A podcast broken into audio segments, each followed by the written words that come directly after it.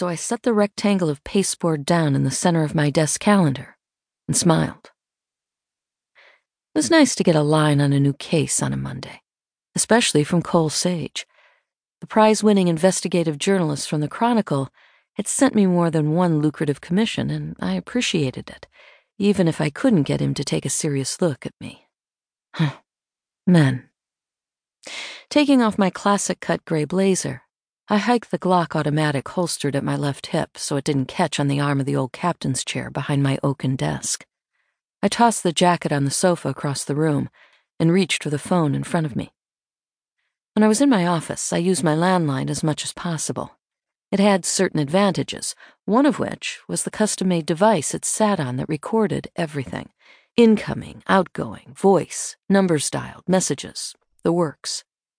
My tech guy, Mickey, who built the thing, says by 2010, people will start to ditch their landlines in favor of cell phones but that's only five years away, and I didn't believe it anyway. He still thinks flying cars are just around the corner. I chalk it up to the same wishful fantasies that promise honest politicians and cheap gas, or even a black president. With Bush still in the White House and the economy in good shape, that was a pipe dream. Putting on my best professional manner, I dialed the number on the card. Good morning, Miss Sorkin. This is Cal Corwin of California Investigations. I said as soon as I heard a woman's voice on the other end. You said Cole Sage referred me? How may I help you? Silence. Then, I thought Cole said you were a. A man? it's all right. I get that all the time. I'm sure she'd misunderstood Cole, a common mistake where my name was concerned. People hear and see what they expect, forming false memories that have them swearing to things that never happened. I had a dozen different responses to her reaction, ranging from polite to withering. With potential clients, I played nice. I said, Is that an issue? I have men among my employees fit for any necessary role. Not strictly true. The employee part, that was. More like a mixed cast of regular freelancers.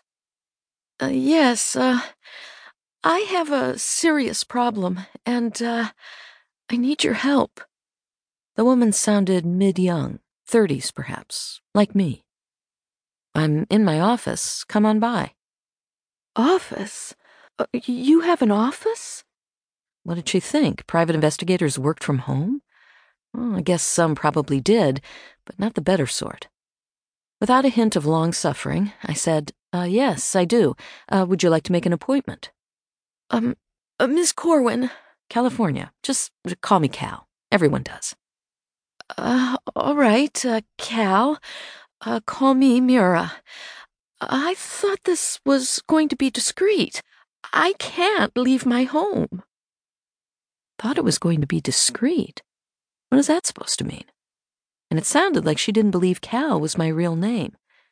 What did Cole tell this Mira about me?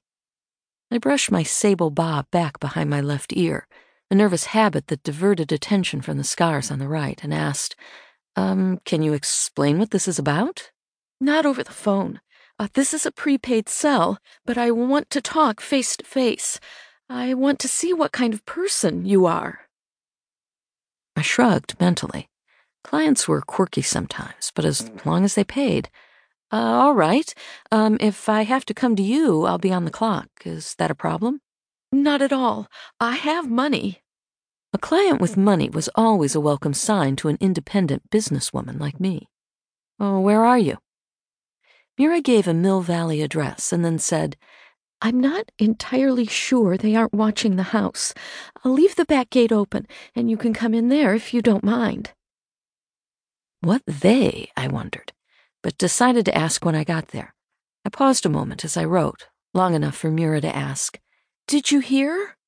Uh, yes, I'll do my best to be discreet. See you within an hour.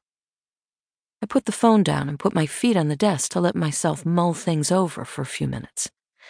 I'd often been accused of doing rather than thinking, so forcing myself to employ my little gray cells was a good exercise in discipline. A house in Marin County's Mill Valley meant upper middle class, except for a few older folks that bought long ago and didn't sell out to the